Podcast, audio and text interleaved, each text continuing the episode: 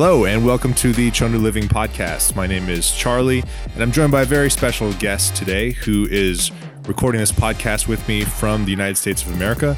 This is the first time I've recorded a transcontinental podcast, and I'm very excited to have this conversation with an old friend who has gone through a very interesting experience, to say the least. I'd love to introduce my friend Doug. What's up, Doug? Hey guys, how's it going, man? What's up?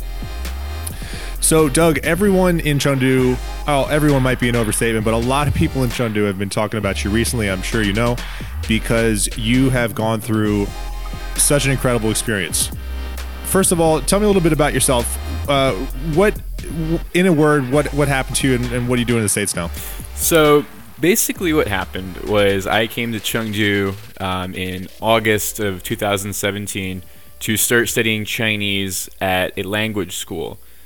Um, essentially, the short story was I was given a not fake visa, but my documents were forged by a university that I never attended, and I was put in a jail in Pixian for 28 days, and pretty much did not pass go, did not collect $200, was taken straight from the jail to the airport and back to Atlanta uh, about 30 hours later.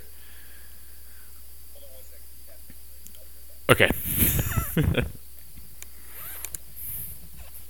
so, when you first got affiliated with this school, did you have the intention of becoming a full time student, or did you know that you would be going into some kind of gray area? Because I think a lot of listeners to this podcast will know that probably half or more of expats in China are probably in some kind of gray zone legally with their visa, and this is common practice in China. Oh yeah, um, yeah. I think I can speak for myself and many other people, and I think I would say a majority of us come over on the L visa and figure out something from there, whether it be business or uh, work visa or student visa, something like that. So I did. The name of the school is Mandarin Club in Tongzilin, and going into it, I was aware that it wasn't a university, and I knew up front that it would be for six hours of class a week. But to my knowledge, before I applied, it was good. Right. Actually, Mandarin Club, I'm certain. I know people who studied there. I'm not sure if they had a student visa through Mandarin Club, but I do know that Mandarin Club was operating very successfully for a number of years. So when you got to the school, everything went fine, right? When did the problems kind of begin to emerge? Uh, so what happened was when I came back, I arrived in Chengdu around August 23rd. I took three months off during the summer to come home and do some hiking and hang out with friends and things like that. So I applied for the visa, the X1 here in the States. When I arrived back in Chengdu, obviously I needed to get that upgraded to the residence permit.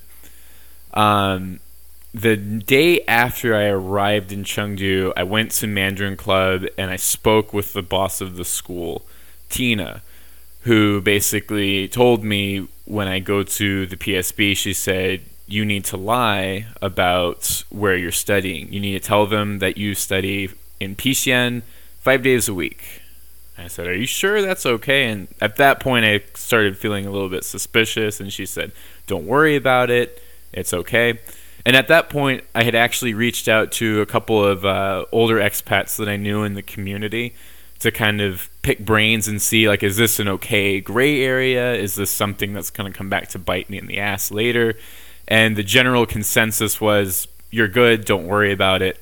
This kind of thing happens a lot in China. A lot of these smaller schools will partner with universities to get their students the work visa, or I'm sorry, the student visa, and they essentially act as the visa sponsor for the student and allow the small school to actually teach the Chinese classes. That's interesting. I'm not knowledgeable on student visas or the way that works with schools, but I do know that a lot of expats who are working here full time in companies, many of them are on illegitimate visas. Mm-hmm. And a lot of them, maybe without their knowledge too. They think they're in the right, but they don't realize that they're not. And, you know, nothing happens to the vast majority of them. Yeah, and that's exactly it. I mean, with uh, you know, I know plenty of people that had like business visas and things like that, um, and the student visa seems to be a popular one. Um, I've heard. I don't know any agencies personally, but I've heard around China that there are agencies that essentially do the, kind of like what was happening in my situation. Uh, they'll get foreigners student visas, but with absolutely no intention of studying whatsoever. They basically pay off the university to sell them a visa, or at least to sell them the paperwork to get the visa. And these agencies essentially act as a gateway into China to give people six to 12 month visas. Right. You know, this is kind of in a sense the sort of the way that China works. I mean, they're in the face of more rigid restrictions, schools and organizations just find ways to bypass them and that inadvertently puts people like yourself at risk. Yep, exactly. So you were at Mandarin Club, you get the visa, they instruct you to say this at the PSB, you go and do that. What happened next? How long did uh, you go before you ran into trouble again? Okay, so let me rewind a bit. Yeah, so that was September went by no problem. I ended up picking up a part time job. Um, then the National Day holiday came around. Uh, a friend and I went hiking out in Chuanzang in like western Sichuan for a week. When we came back, I'm trying to remember exactly the day. I believe it was October 11th or October 10th. Um, actually, a friend of mine that you know, we both know, Alan, uh, who's also from Birmingham. Um, originally, I had been staying at his house when I had first come back to Chengdu. Um, he gave me a place to crash for a few weeks until I found an apartment. So I had initially done the residence registration. You know, when you go to the police station and you just have to give them your lease and all of that stuff. Sure. Um, I had originally registered at his house. Right. When I moved to my new apartment, I forgot to do it. Um, so Alan called me one night and said, "Hey, the police just showed up looking for you." And I'm like, at first, I'm like, "What the hell? What? What are you talking about?" And then it hit me. I was like, "Oh shit! I forgot to register." So Hmm. I'm thinking, okay, well, I'm just gonna have to go pay a fine and just get everything updated. No problem.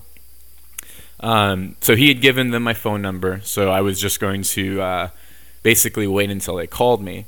So the next day, I went to the police station and I registered my new apartment. No problem. Um, but later that afternoon, I got a phone call from an officer at the PSB, and he said, uh, "You're going to need to come in at 9 a.m. the next day or tomorrow. Uh, we have some questions we need to ask you." I said, "Okay, sure, no problem." Um, at that point, I started to I put a couple of pieces together, and I was thinking, okay, maybe this has something to do with uh, Mandarin Club, or maybe I don't know. So I ended up calling Tina, who was the boss of Mandarin Club at the time, and I told her what was going on.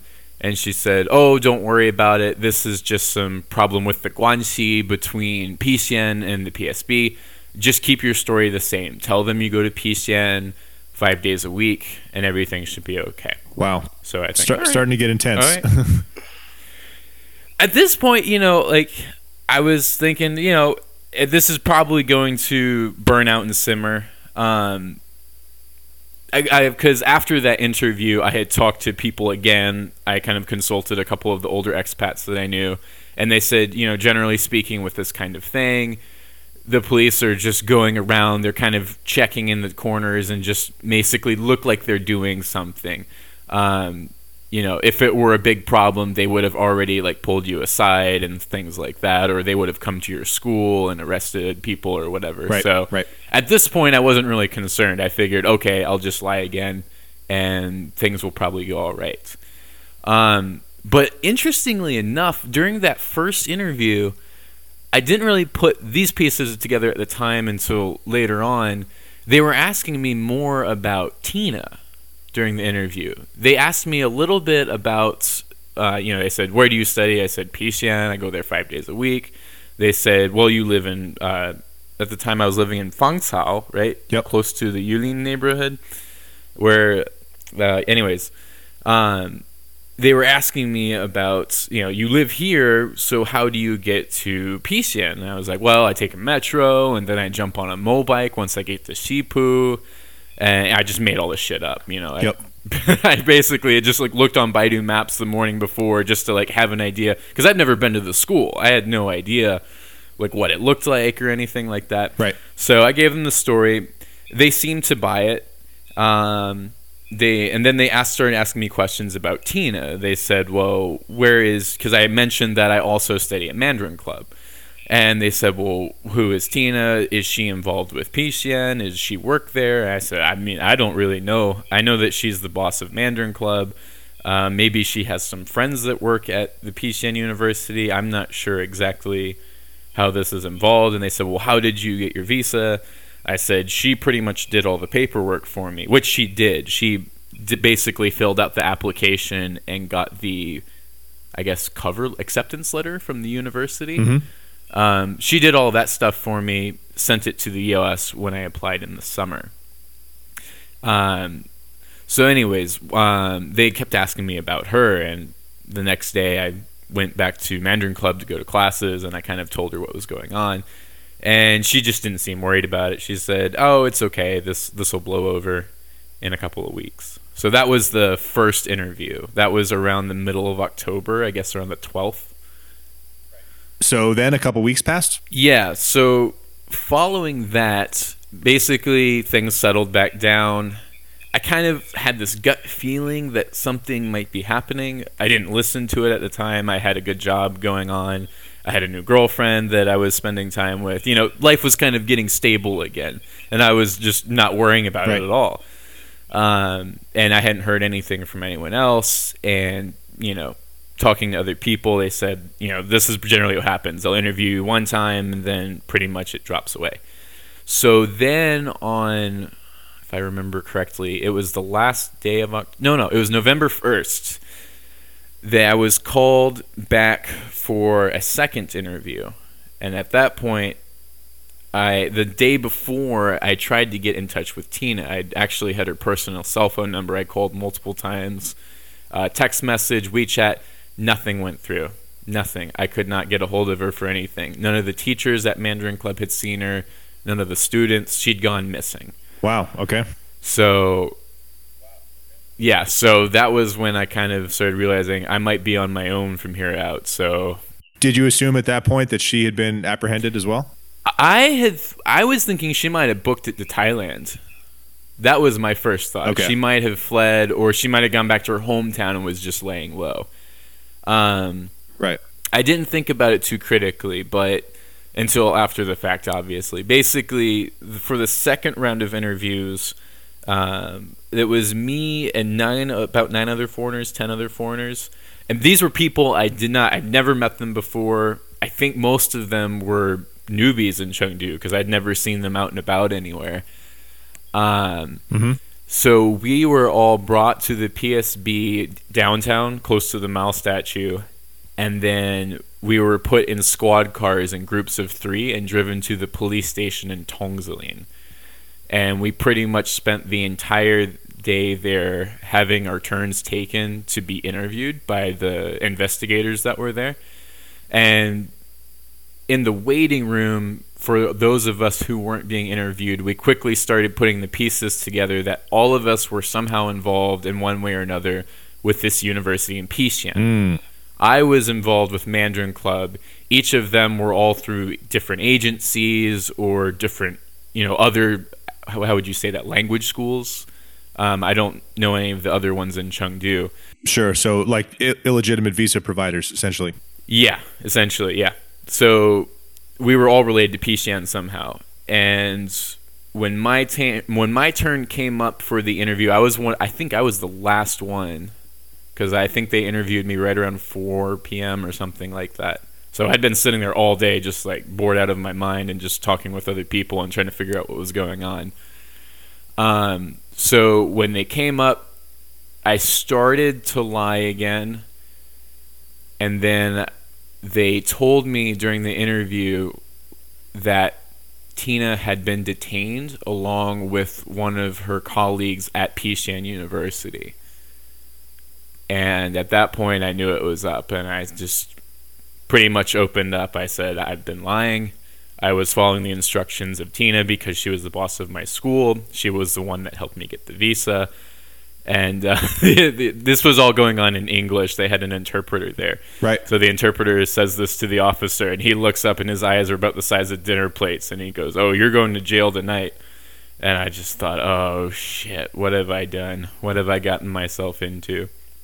So they they're madly clacking away on the computer and they're firing off at each other in Sichuanhua really fast. I couldn't really keep up with what they were saying. Um, but pretty much, yeah, I was the only person that got detained that day, and it was because I had lied during that first interview. That was the sole reason for me getting shipped off to jail. Had I told the truth the first time, um, I think the fate. Um, well, let me think. I've gotten in touch with some of the people that I met that day, and pretty much all of them were given 30 days to leave China. So I was the only person from that group that was detained.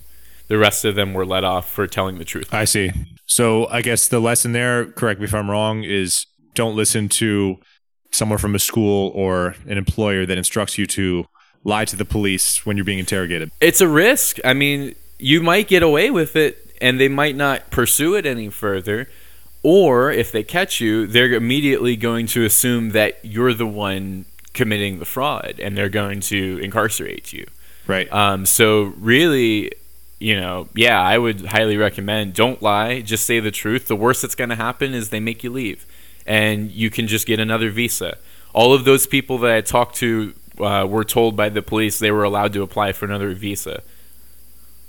So those people came came clean in their first interview, and then somehow they were brought in for a second interview. Is that correct? No, all of these people, from what I understood, talking to them, were all in their first interview. I was the only one that was there for my second.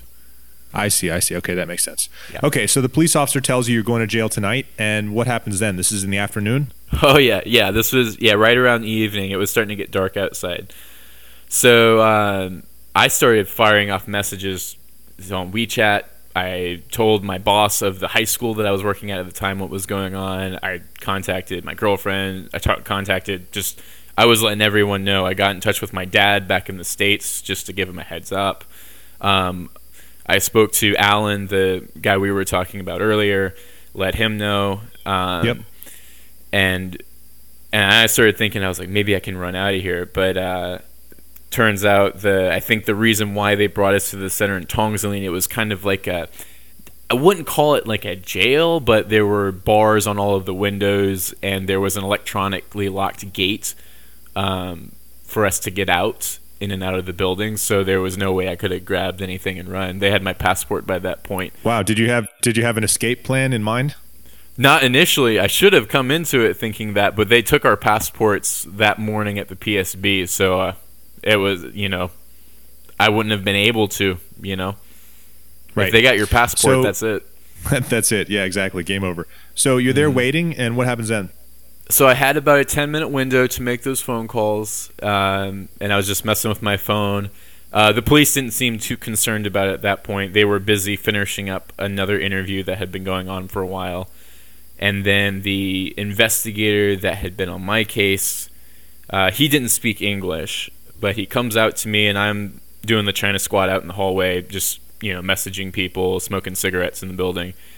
And he sits down Mhm. and he pulls up a chair and in Chinese he starts talking to me. He's like, you know, you lied to us.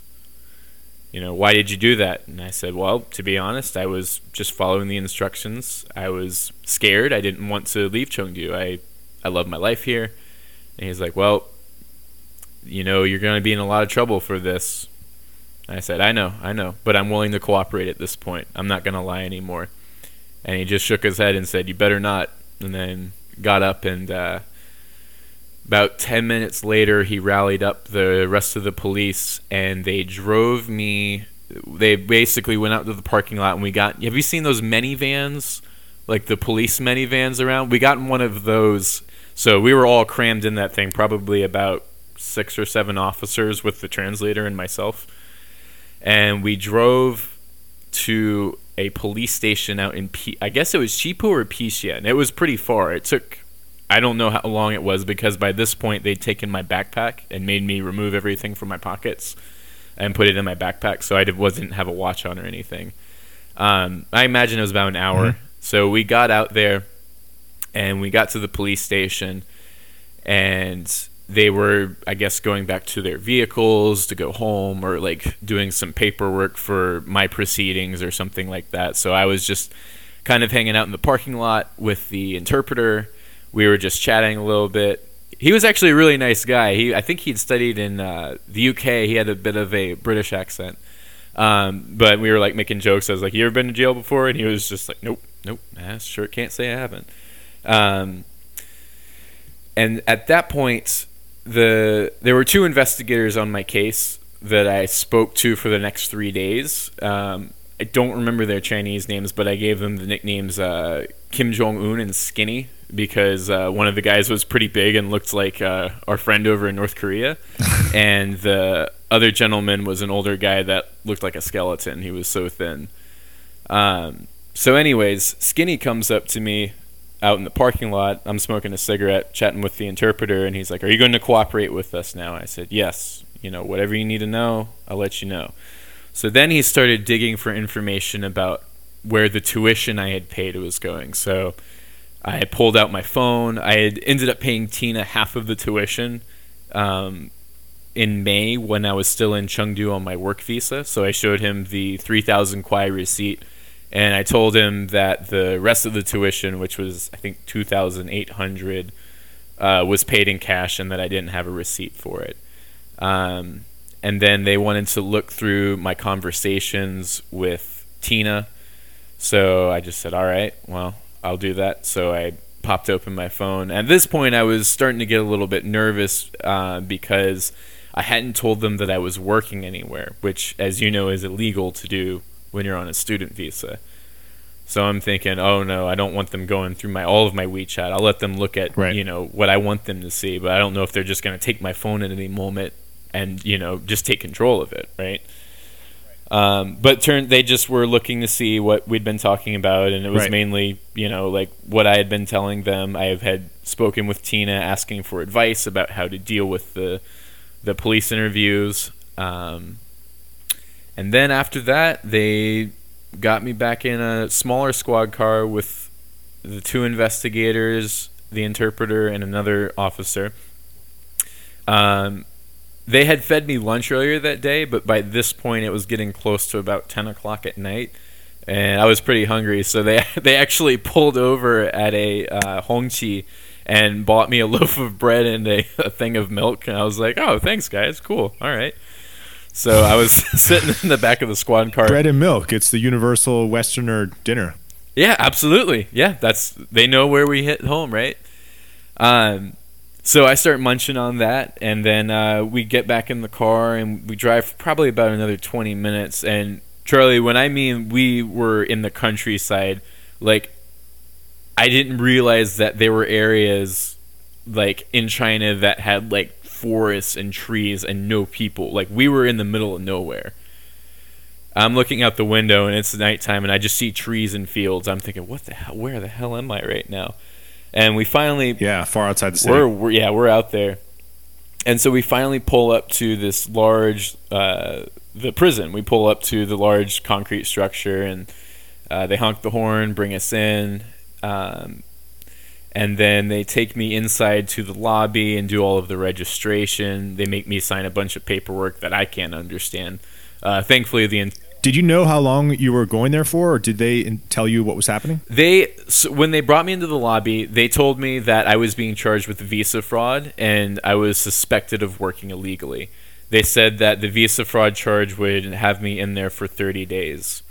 Um, now, with that being said, the officer told me that the main reason I was in was because I had lied to them. He said if I cooperated and I spoke the truth, that I would probably be released very quickly. And if they found out I was still lying, I could be in there much longer, in his words. Got it. Yeah. But the original sentence was 30 days. Right. So you go through registration, and then what happens? Uh, after that, they uh, my investigators waved me goodbye, and they uh, they took all my stuff. I had to take my belt and shoelaces off. I guess they didn't want me trying to strangle anybody or myself, which would make sense. And they opened the. This is a pretty like I guess like a vault door would be the way to describe it. They opened that which opened up into like a courtyard with the individual cells. There were 30 of them in that jail. Um, and there was another fence that kind of contained all of those cells that had barbed wire running on the top. They opened that door and they took me back behind all of the cells to a supply room. They gave me some pretty heavy, like military grade blankets, um, a Tupperware, and a spoon, I guess, for eating at some point. And uh, they took me to cell number six. And I, when I walked in, I guess it was about 11 o'clock at night, and there were five other guys in there, all of them uh, local Sichuan people. And they were all taking a nap, of course, until I walked in, and their eyes all got massive because I think, you know, they didn't expect a foreigner to come trotting on into their cell.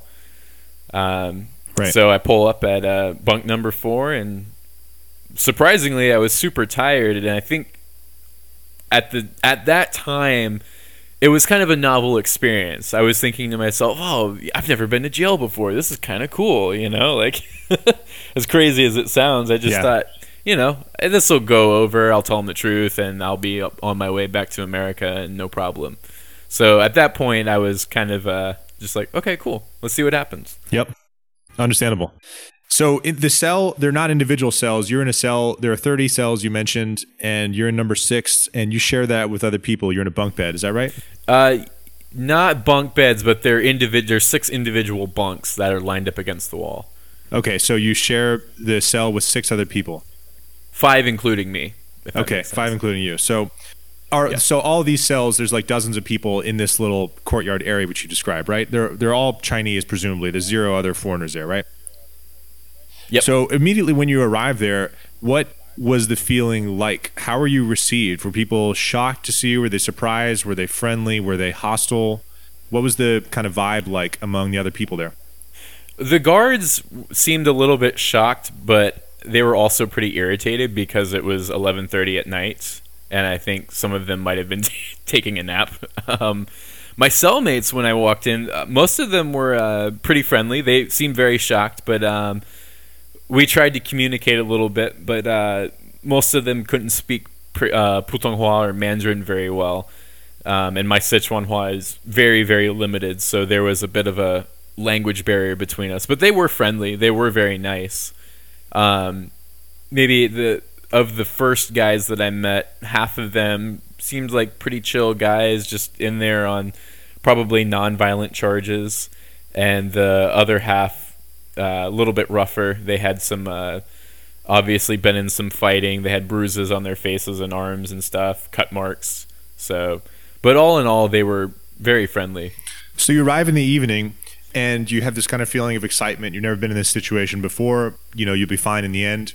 When you kind of wake up the next day and are looking at day number two, did your mindset change and what was that day like? At that point, on day two, not quite. Um, I don't think the the experience had totally settled in yet, but it was still pretty novel. I was kind of trying to chat with some of the other cell mates. I was kind of learning about some of the there's a lot of culture that's uh, that goes on in jails, and I was kind of trying to pick up on that and you know just kind of work around basically my environment at that point. Um, and actually, that next day the investigators came back for another interview um, because they needed to gather more information now that I was telling the truth. Um, and so by the time that interview rolled around that afternoon, I was starting to go into shock. I was like, this is real. I want to get the hell out of here. And I'm going to tell these guys whatever the hell they want to know so that I can go home. Right. You mentioned a moment ago the culture of the jail. Can you describe what that is? So I'll give you like an example. So you know, we were basically working together to hide things from the guards because our cell basically had two cameras. There were two closed circuit cameras um, in each cell, one facing the door and one facing the the wash area. Um, and so, kind of to back this up a little bit, every Tuesday, Wednesday, Thursday, and Friday at 9 a.m. after breakfast, the guards would come into our cell and they would shake us down, um, look through all of our stuff to make sure we weren't hiding anything like knives or you know illicit materials, and they would let us out for five minutes to smoke. They would actually give us each a cigarette uh, light us up, and we'd have five minutes to kind of just chat with each other and hang out outside before we spent the rest of the day back in our cell. Hmm. Um, so the guys in my cell had snuck a lighter in, and they were hiding it inside the toilet paper. Uh, I guess it was like one of those like toilet paper packets you get at Wowo. Right. Um, not the one with the hollow cardboard insert, but just like a regular packet. Yep. So they were hiding uh, the cigarette in there, and when we would go out to smoke, they would bring our our garbage bucket. I guess we had like a little bucket we would throw garbage in. They would bring that out as like a big ashtray, and they would basically release all of the cells at once. So essentially, we'd have all of the prisoners out there, and they would use our garbage bucket as their ashtray. And not all of them would finish their cigarettes. So once they, the guards told us to go back into our cell, we would have a bucket just jam packed full of, you know, halfway smoked cigarettes, and we'd basically one of the guys in there would grab them, uh, roll them up in toilet paper real quick, and then shove them back inside the uh, toilet paper packet uh, to kind of stash them. And then basically throughout the day, we'd just go back there and like take one or two hits, whatever was left on it, um, when the guards weren't watching. Um, and one of the ways we did that, so when I was talking a bit about the culture, it's like we'd watch each other's backs, right? So we knew if we got caught doing this, we were going to get seriously fucked, pardon my French. Um, but we could be facing longer jail time and stuff like that. So it was interesting seeing that because the area behind the bathroom, if you can imagine, kind of had a glass wall um, that you could see through pretty easily. But we would essentially sit or lean up against the glass wall so that whoever was taking their turn smoking could hide beneath it, hide back there, and smoke without being seen by the camera. And it just looked like maybe he was back there washing his dishes or brushing his teeth or something like that. So there was this very like tight knit sense of community in there, this brotherhood. Um, and to kind of continue that, we would, when I showed up, I actually didn't have any clothes. It was basically the end of October, or no, it was November 1st, and it was a warm day in Chengdu that day, so I didn't have a jacket or anything. I was just wearing uh, a pair of jeans and a long sleeve shirt. And it started getting cold really fast, as you probably know. In the month of November in Chengdu, it can get some pretty chilly nights. Yep. Um, and the guys took care of me, man. The I, they literally gave me the clothes off their back. We uh, one of the guys had an extra jacket that he gave to me, and um, you know, of course, you know, it was just like this sense of brotherhood. And I returned the favor when I left. I had the clothes, all the clothes that were given to me. Um, during my stay in jail, I passed them on to the people that were in there, and uh, you know we just took care of each other because we were basically all in there together, and we didn't really have a choice. We just had to uh, take care, you know. Yeah, that's amazing. That sounds like a really wonderful thing to have to have people looking out for you in that you know scary, uncertain situation. Did you ever feel threatened or or in danger, not only from hostile people but from anything else there? Um, I ended up getting sick um, probably around day 15 or 16. And uh, I, it was probably the sickest I've ever been in my life. And you probably know how Chinese doctors tend to do things. They'll tell you to drink more hot water and give you a dose of antibiotics to cure pretty much everything. Um, and that wasn't working. And I was running fevers multiple times a day for about a week. And I was pretty scared. I was thinking, you know, they're not listening to me. And at that point, when I would go to visit the infirmary, the doctors there, of course, didn't speak English. So trying to explain to them that the symptoms I was having uh, was pretty difficult. And, you know, just the language barrier made it difficult to get the proper treatment. Wow, yeah, that is scary. So at that point, that was probably probably the biggest threat that I faced in there. Um, some of the guards were assholes, but I think that's to be expected. Um, in terms of my cellmates, I didn't really feel threatened by any of them at all. They were all really, for the most part, really good guys. Some of them were quite stupid, but none of them I considered dangerous. Can you describe what a what an average day was like there? So you you what time do you wake up? You know, what is breakfast like? Kind of how does a, a normal day in a Chinese jail go? So basically, we would wake up at 6:30 a.m. on the dot. Now, keep in mind, there's no clocks in the cells, so you never knew exactly what time it was, other than certain cues and milestones that you would have throughout the day. Um, and there was a schedule posted that roughly told you when things would happen. Like it would say 6:30 wake up, uh, seven o'clock breakfast comes, so on and so forth. So 6:30, the most obnoxious horn would blast our cell rooms. I mean, I don't, and I was amazed that people could sleep through it. I had some cellmates that would literally sleep through the entire 120 seconds that it played. I would be up and pacing in the first three seconds. Like it would knock me out of bed straight up. So we wake up at 6:30, make our beds, brush teeth, you know, do whatever you got to do, um, and then breakfast would come at 7 a.m. and that generally consisted of rice with salted cabbage or pickled cabbage, something like that. Um, and then that was they would also bring in. Uh, we'd fill up a bucket of hot water for drinking and then once we were finished with breakfast, we had a basically two hour period until 9 a.m. to just kind of clean the cell. Which, when I mean clean the cell, I mean you would basically sweep the floor with your shoes because we weren't giving any cleaning. We weren't given any cleaning equipment other than some terry cloths. Mm-hmm. Um, so we'd basically just kind of do that. Uh, generally speaking, the guards would come around 8 a.m. and we had a small TV in our cell above the front window that was close to the door.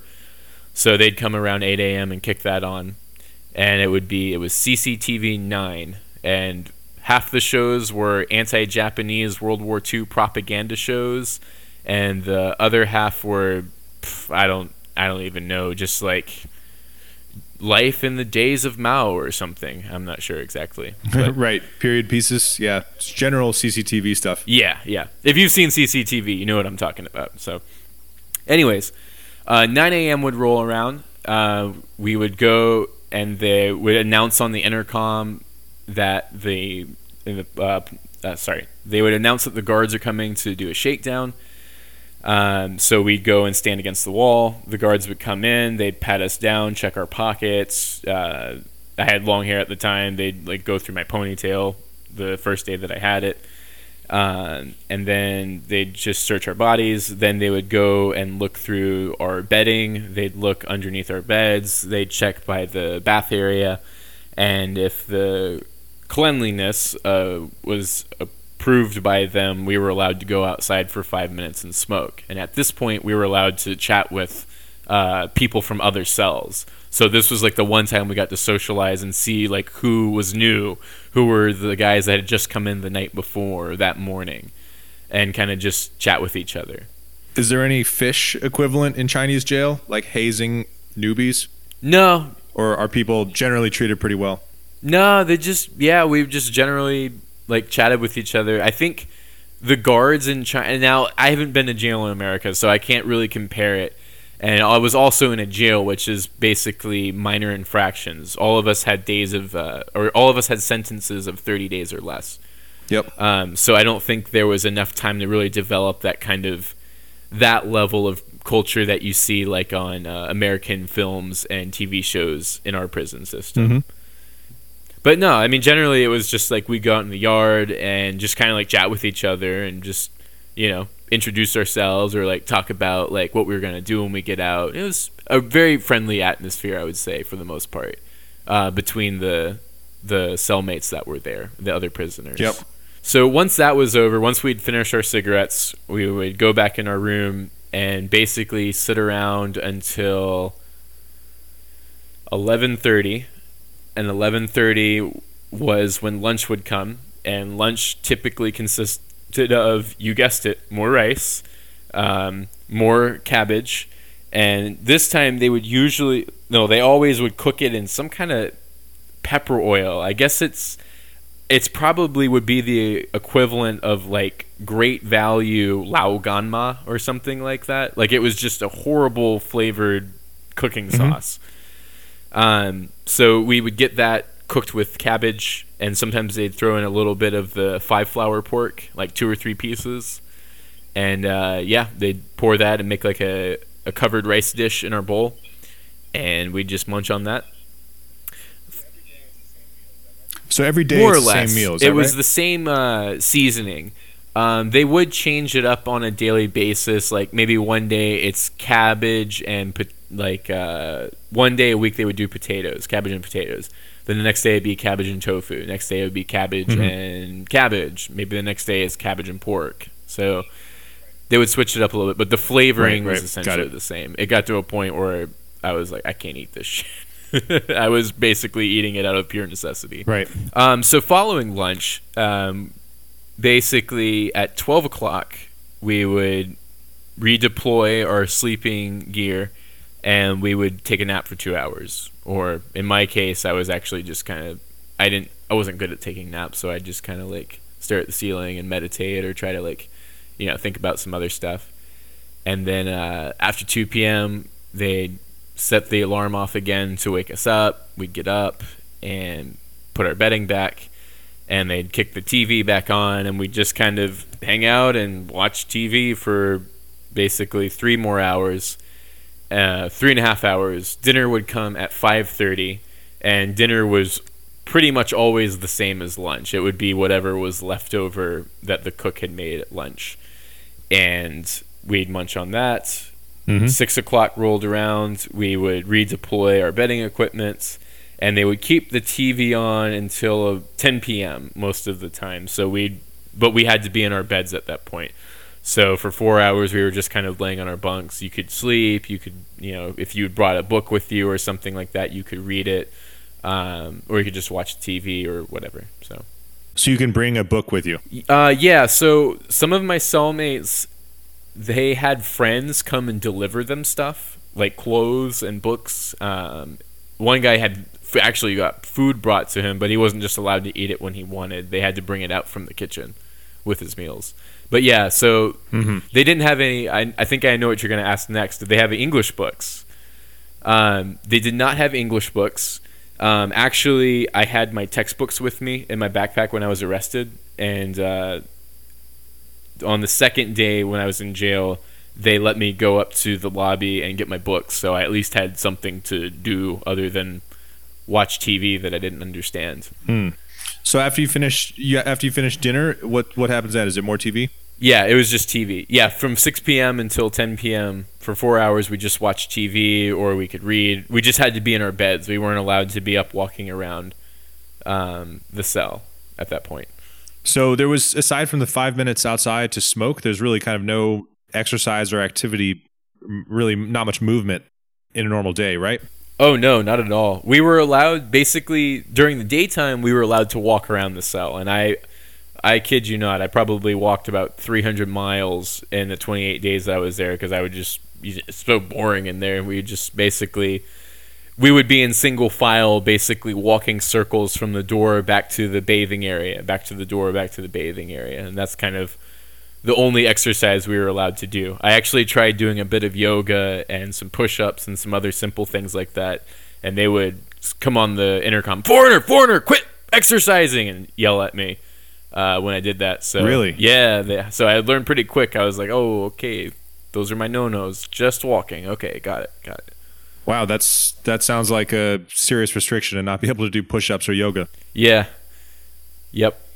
Can you describe what the cell was like? You mentioned that there were five of you, including yourself, so presumably five beds there. Um, what else was in the cell? Can you describe the size of it? What what was inside there? Yeah, sure.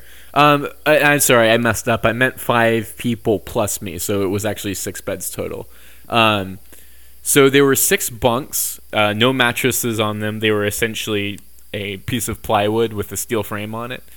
Um, there were six of these lined against one wall. The door was made of basically like a steel vault inner door, and there was a electronically controlled gate on the outside of that. So even if you were somehow could open the inner door, you'd still have to figure out how to open the electronic gate. Um, there was a small window by the door that had a mesh over it, so there's no way you could break the glass or stick anything through there. Um, our beds, the six of them going back towards the back of the cell, the opposite side from the door, was our bathing area.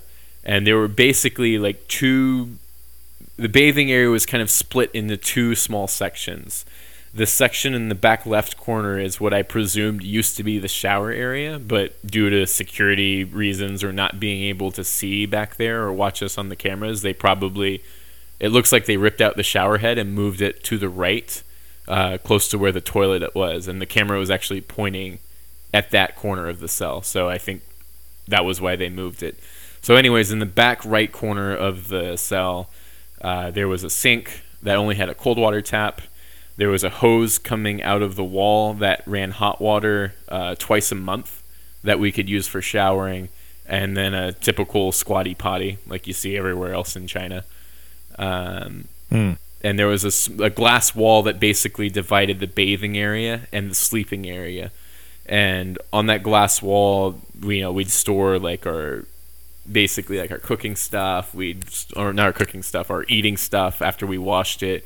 Uh, toilet paper, toothpaste, toothbrushes, extra water bottles, stuff like that. Right. That was like our common area, more or less.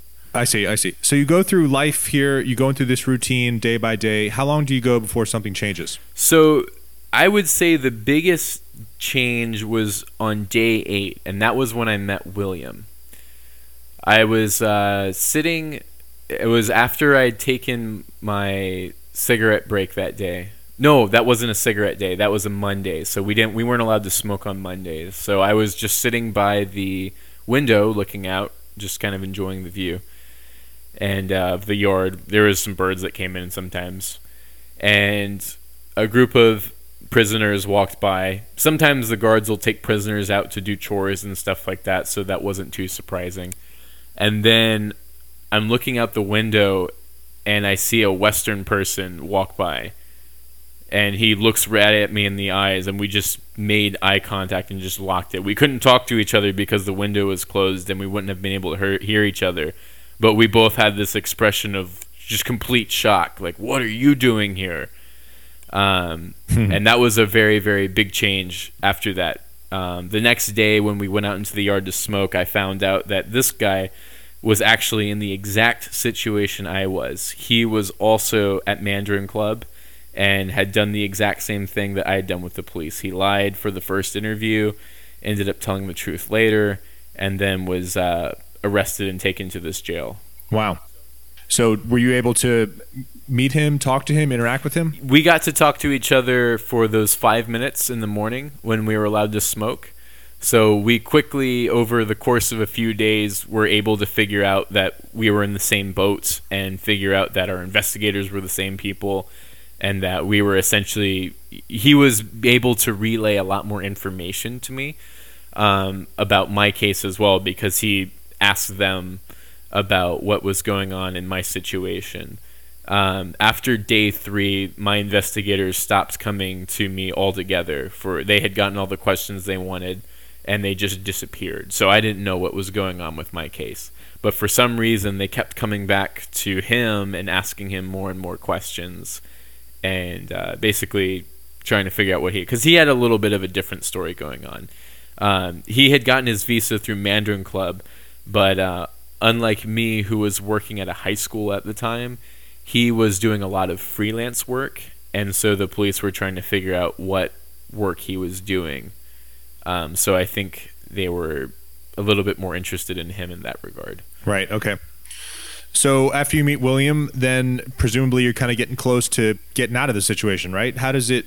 How does your time in the jail start to conclude? So from day eight, basically, um, from that point onward, like I said, my investigators pretty much disappeared up until day twenty six. Day twenty no, or day twenty five. I'm trying to remember exactly. It was around day 25 when my investigators actually ended up coming back and they informed me that you're going to be getting released now. We just have to be doing a little bit of extra paperwork and we got to figure out where we're going to send you.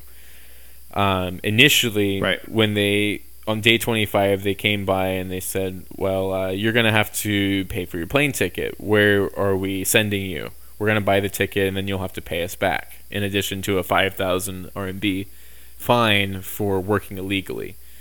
Um, so I said, "Send me to Atlanta. That's the closest place to where I live. I can get some family to catch me." Um, and my investigators say, no, we can't send you to Atlanta. There's no direct flights there. We can send you to New York or we can send you to Los uh, San Francisco because those are direct flights from Chengdu. Right. And I said, well, that's fine. You can do that, but you need to let me go back to my apartment to get my things because my American credit cards are there. All of my cash, pretty much all of the money I have is in that apartment. And they're like, well, we're sorry, we can't do that. You know, you're going to have to uh, figure out something else. I was like, what the hell are you talking about? Like, that's everything I own. At this point, I started to panic a bit because, you know, I everything I have is in Chengdu. I had been arrested with 600 RMB in my pocket and my bank card from my job before, and that was it. Everything else I had, my computer, everything I owned was in that apartment in Chengdu. Right. Um, so I was panicking. I didn't know what to do, and they said, "Well, you're gonna have to call a good friend and get them to bring your stuff to you." I was like, "Okay, all right. Well, when are you gonna let me do that?" They said, uh, "The day before you fly out." And I'm like, "Okay, so where are you going to fly me out then?" They said, "Well." we can fly you to Hong Kong for free if you want. And then you can figure out where to go from there. And I said, well, that's even worse. Like, if my friend can't get me my stuff, you know, what am I going to do? How am I going to be able to get home? I'm going to be a homeless guy in Hong Kong bumming around, you know? Yep. And um, so they said, don't panic, don't worry about it. And I spent the whole weekend, you know, thinking about that. And when they came back on Monday, that next day, they said, "All right, well, we got you a ticket to Atlanta. Um, tomorrow, you'll be able to call a friend who can bring your stuff to you." Now, keep in mind, up at this point, I had not been able to use my phone. I did not know anything. I had been completely in the dark with everything that was going on in Chengdu and with my personal contacts. So basically, the morning before they flew me back, they took me up to the lobby of the jail and said, "All right, now's your chance. You can call someone to see if they can get your stuff and bring it to you." So the first person I called was Alan. Yep. And because he was one of the last people that I had spoken to before going in, and he said that he might be holding my things while I was in there. So I get in touch with Alan, and Alan says, I've already got your stuff packed. Just uh, tell me where to go, and I'll come bring it to you. So he and my roommate at the time did me just the massive favor, just absolutely saved me. They brought my stuff out to the jail that night uh, with uh, 12 hours to go before I flew out back to the States. Um, and so I was able to recover pretty much everything. I got all of it back. And uh, the next morning, they took me to the airport and they had my ticket ready to go. And then I just uh, took off. What was your feeling when you were heading out of there? Did you feel that after spending 25 or 28 days, whatever it was there, that you had kind of adjusted to life there? Um, were you really eager or anxious to get out? Were you were you grateful? Were you angry? What was your feeling when you were leaving? Oh man, I was so thankful. I was so incredibly thankful to get out of there. I was so grateful. I felt, you know, bad for some of the guys I'd met in there because I'd met, you know, some of the cellmates I had um, on the last week that I was there. We'd really connected and um, just, you know, become good friends. I'm actually to this day I'm still in touch with some of my cellmates. I had scratched my phone number on the wall um, in the cell with my fingernails, so they were able to look me up afterwards, and we've kept in ch- uh, kept in uh, kept in touch over WeChat. Um, so yeah, it was definitely. I was ready to go though. I did not want to spend another minute in that place. Um, but at the airport and on the airplane, once we boarded, I was definitely heartbroken to leave Chengdu because I had really come to love that city, and it was just such a shame that I had to leave that all behind after you know kind of establishing myself there and uh, making a life for myself there. You know. Do you know what happened to Tina and Mandarin Club? From what the investigators told me, she is currently incarcerated, and I got the feeling that she won't be released for a long time. And that's the last that I've heard about it. So, presumably, no new students at Mandarin Club will be in your situation. Right. Now, believe it or not, Mandarin Club is still running, from what I understand. Um, I have talked to a couple of friends that are still over there, and they said that things are still going. Um, but yeah, just that Tina's not there or involved. And that was kind of strange to me because I thought that she was the boss of the school, that she was the one running it. um, but allegedly that's not the case. Right. So after you leave China, what's your status uh, with China? Can you come back? Will you come back? Is that something you're interested in at all? Um, what What are your feelings on China at this point? So, like a uh, like a lot of the gray areas we were discussing earlier, uh, this ordeal continues to be a gray area. Um, one thing I forgot to mention was a UN officer actually came on the case the last couple of days I was in jail to register me with the uh, Interpol, and he told me when I asked him, you know, what the status was for returning to China, he said it's going to be at the discretion of the Chinese embassy. That's not up for us to decide. So when you get back to the states, you will need to contact them. He said it could be anywhere from one month to ten years. It's completely at their discretion. Mm-hmm. Uh, so when I got back, I ended up calling the. I so I live in Alabama, and our Chinese embassy is in Houston. So I ended up calling them uh, actually like a week or two ago, and I explained what my situation was, why I had been arrested, and all of these things, and why my visa was canceled. And basically, the answer I got was, "You can go ahead and apply for a visa." Um, but you will just want to make sure that you put in like a cover letter explaining why you got arrested and what your situation was mm-hmm. for why your visa got canceled and uh, last time you were in China and they said uh, maybe we'll give it to you, maybe we won't. And so that's what I understand at this point is essentially I'll have to spend uh, two or three hundred dollars to find out if I can go back. And uh, frankly, at this point, I'm looking into other places at the moment. I'm looking for work here in the states, just trying to get back on my feet, and uh, eyeing Taiwan in a couple of years. Great. Um, you mentioned previously, not in this conversation, um, about the U.S. consulate. Did you did you contact the consulate? Were they able to provide any help, or what what happened there?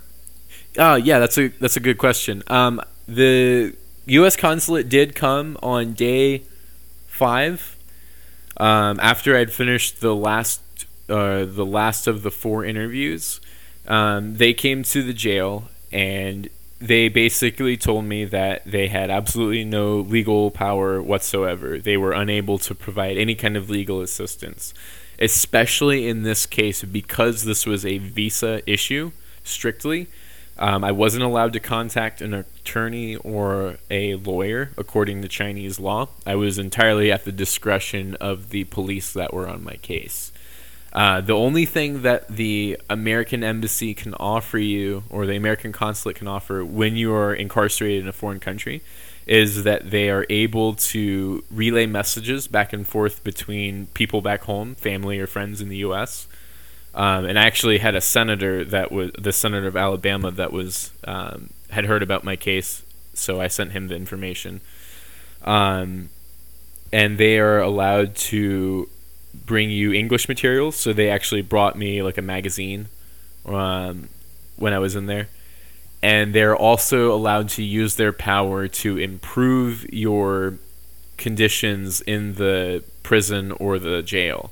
So that's one thing. If I were going to tell the one takeaway that I should have done is I should have gotten them to try to use a little bit more of their leverage power um, to help me out when I was in the jail um, specifically around the time I got sick. If they had been able to use their power to get me better better medical care, I might not be.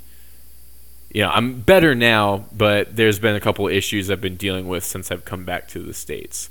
Um, and in hindsight, I would have uh, health issues related to the illness. Yeah, exactly. Yeah.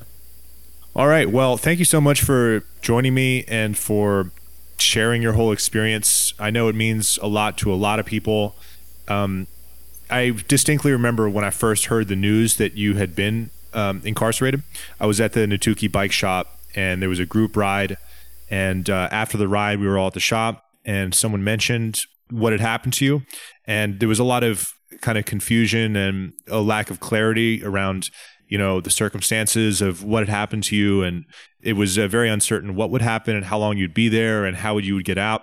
And there was a profound collective sense of uh, worry and concern for you because you've been in Chengdu for a long time. A lot of people know you, and um, it was really terrible to hear that this had happened to you. First thing, I just want to say, you know, it's great that you uh, got out okay and that everything worked out okay.